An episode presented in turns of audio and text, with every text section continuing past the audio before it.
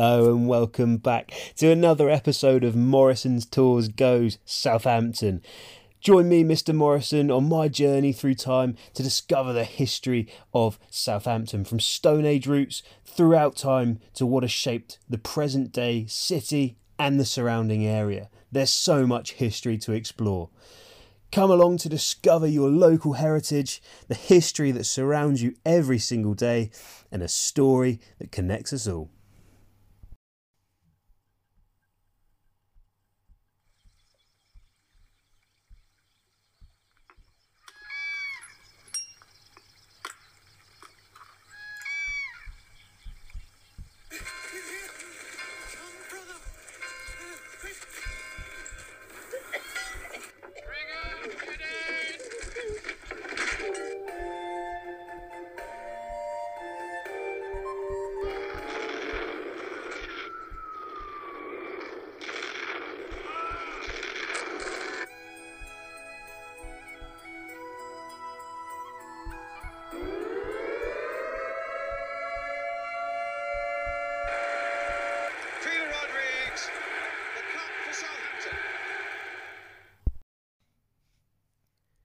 This episode, I'm focusing on a site located at Badminston Farm near Fawley.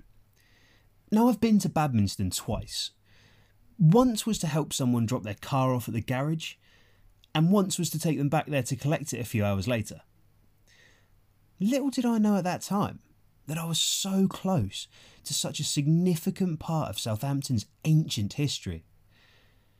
At Badminston Farm, evidence has been found to show the existence of a Bronze Age cemetery. Now, this ancient burial ground contains possibly 34 urns associated with cremation burials and some two and a half thousand shards of pottery. Now, some of you may well be wondering why I sound so excited about pottery. And it's absolutely true that pottery is one of the most common artefacts to find at many archaeological sites. This is because it's usually more stable, durable, and hardier than metals or organic finds like wood. However, pottery and the styles and methods used in its manufacture have changed a lot over the thousands of years of human history. Because different techniques have evolved over time and in different places across the world, this makes it much easier to determine a rough idea of how old the pottery is, where it was made, and sometimes who made it. At Badminston Farm, at least three distinct groups or traditions of pottery styles have been identified. Archaeologists believe that these date from the early, mid, and late Bronze Age. Now, if artefacts which are discovered at a site can be confidently proven to have been buried at the same time as a particular style of pottery, then this can really help archaeologists to determine the age of whatever the artefact might be. In the case of the Badminston site, these artefacts were cremation urns. Proving this is by no means straightforward. Archaeologists will look to subtle clues in the earth, like changes in the colour or texture of soil, or the position of things as simple as rocks. For example, if a pit has been cut for an urn to then be placed inside it and then fill back up again, the rocks that fall into that pit should all point downward due to gravity. This can be very different to the rocks which occur naturally in the soil around the pit. Archaeologists call this place where an artifact is found the context. It's fair to say that what was found at Badminston was a riddle. Various pieces of a puzzle with no photograph on the outside of the box to show what the finished picture should look like. Most of the urns are clustered in two groups, with one isolated inurnment between those and a few more scattered even further away. Now, these urns aren't buried in a neat, arranged manner that we might expect to see in a graveyard today. There's no clear layout or distribution to these cremations.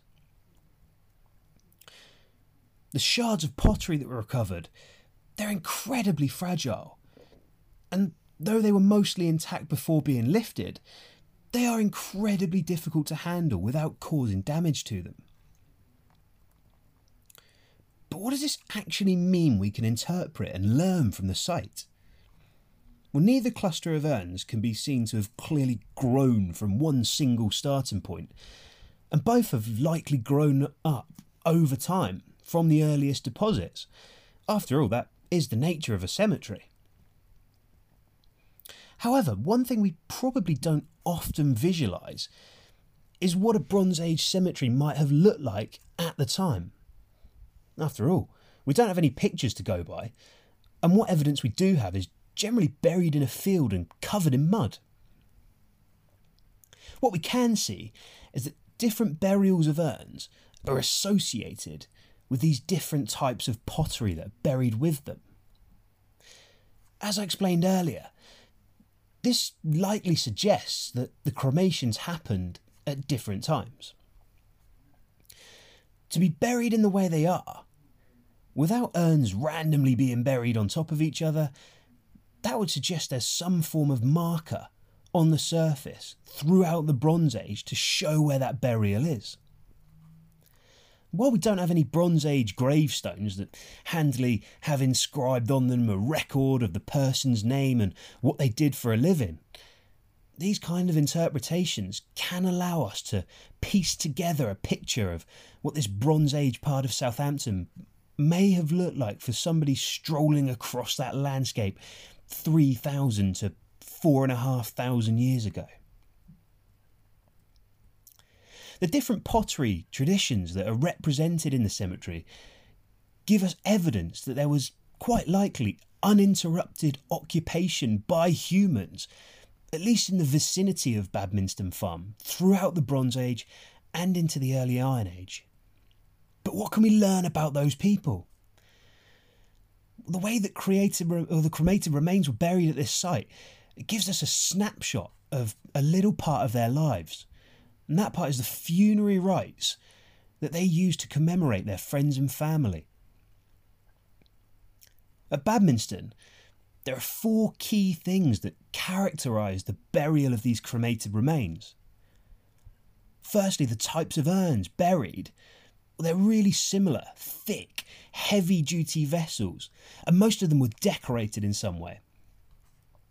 They're also buried upside down in an inverted position, and they're clustered together in these small groups.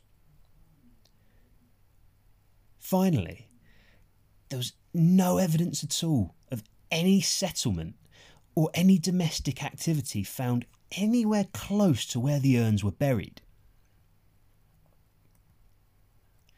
From these fragmented pieces of an impossible jigsaw, we can almost begin to form a mental image of the people who lived and died in Southampton thousands of years ago in the Bronze Age. Imagine a group of friends and family of the deceased all gathered together at this sacred area. This area where Badminston Farm would stand some 4,000 years later.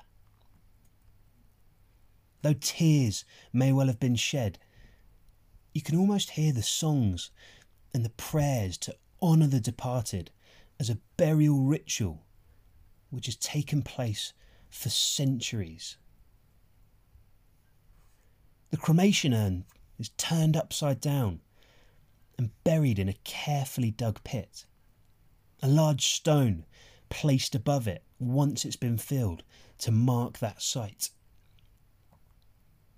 Arm in arm, the mourners pay their respects and set off on their journey back to their homes, where no doubt drinks will be raised and memories shared.